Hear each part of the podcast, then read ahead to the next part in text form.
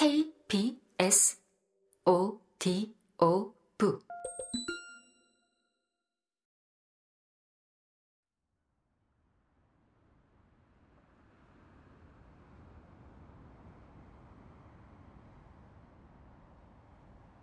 친구들을 보내고 담배 생각이나 장례식장을 빠져나왔다. 초여름 밤바람이 시원했다. 어디선가 갈매기가 우는 소리가 들렸다. 세터시장 쪽으로 걸어갔다. 텅 빈 시장통을 가로질러 여객선 터미널 담벼락에 기대 담배를 한 대 피웠다. 거리에는 차도 사람도 거의 없었다. 나는 해안도로를 따라 걸었다. 장례식장이라고 쓰인 싸구려 슬리퍼를 신고 있었지만 좀 더 걷기로 했다. 해안도로에는 데크가 깔려 있어 슬리퍼를 신고도 불편하지 않았다. 가로등에 달린 스피커에서 음악이 흘러나왔다. 스피커는 다가가면 자동으로 켜졌다가 멀어지면 꺼졌다. 맞은편 섬의 불빛들이 여전히 바다 위에서 일렁였다.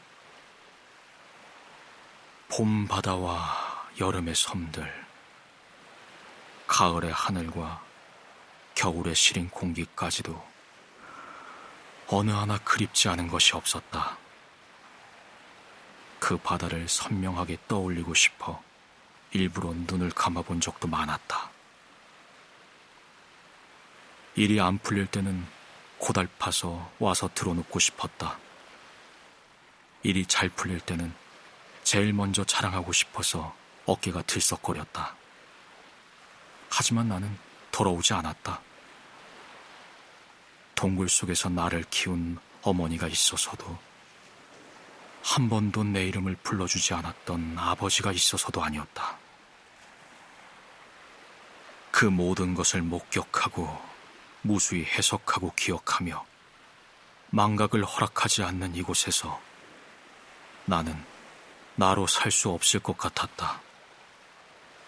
그들의 머릿속에서 이미 규정지어진 내 팔자를 견딜 수가 없을 것 같았다.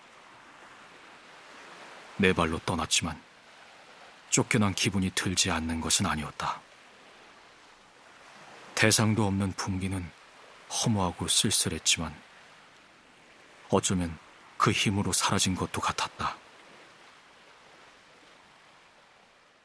걷다 보니 어느새 해저 터널이었다. 기억 속의 것보다 훨씬 작았지만 외관은 깔끔하게 정비되어 있었다. 갈라진 콘크리트 틈새로 끊임없이 밀려들던 바닷물은 이제 더 이상 없었다. 바닥은 물기 없이 말끔했고 조명은 은은했다. 통영을 거쳐간 문인과 화가의 사진들이 그들의 업적과 함께 벽에 붙어 있었다. 그 옆으로 해저터널 공사 과정을 찍은 사진들도 있었다. 바다 아래로 터널을 팠으리라 생각했지만 그게 아니었다. 양쪽에 바다를 막고 바닥을 파내 터널의 형태를 잡은 후 터널 위로 흙을 덮고 둑을 풀어 바닷길을 만들었다는 것을 처음 알았다.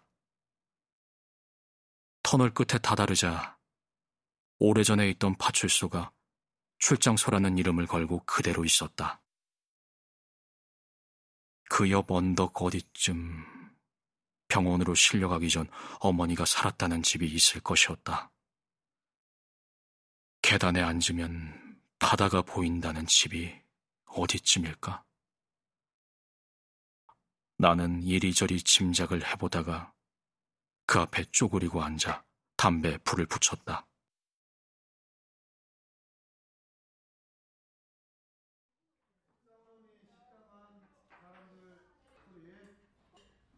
현철이 빈소에 나타난 것은 새벽 2시쯤이었다. 현철은 어머니의 영정 앞에 오래 엎드려 있었다. 나는 묵묵히 현철의 등을 바라보았다.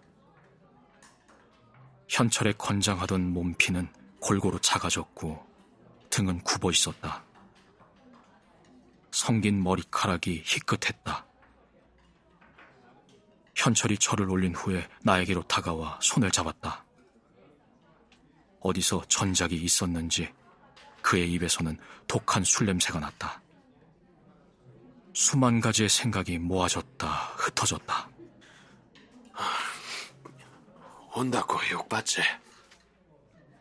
현철이 말했다. 소용돌이조차 일지 않는 오랜 감정이 짧게 스쳤다. 서있기 힘들 만큼 피로가 몰려왔다. 빨리 쉬고 싶다는 생각뿐이었다. 현철을 보내고 멍하니 어머니의 영정을 바라보다가 벽에 기대앉은 채로 얼핏 잠이 들었다. 현태가 자나. 방에 들어가서 좀 자라. 아니에요. 괜찮아요, 누나. 누나는 나와 조금 떨어져 벽에 기대앉았다. 사방이 조용했다. 옆 장례식장에서도 더 이상 곡소리는 들리지 않았다. 멀리서 어선의 고동소리만 간간히 들렸다. 날 밝으면 9시에 발이 나고 바로 화장장에 간다. 알제? 네, 알아요. 엄마는 늘 화장시켜달랬잖아요. 화장하면 그냥 바다에 뿌리 달란다. 그리하자. 네. 제가 한 줌만 가져갈게요. 거기 우리 애들도 있고 너무 서운하니까. 잠이 몰려와 말하기가 힘들었다. 현태가, 현철이 말이다. 가가 엄마한테 참 잘했다.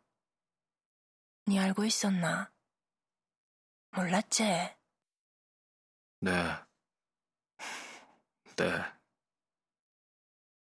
누나의 말이 꿈결처럼 아득히 멀어졌다.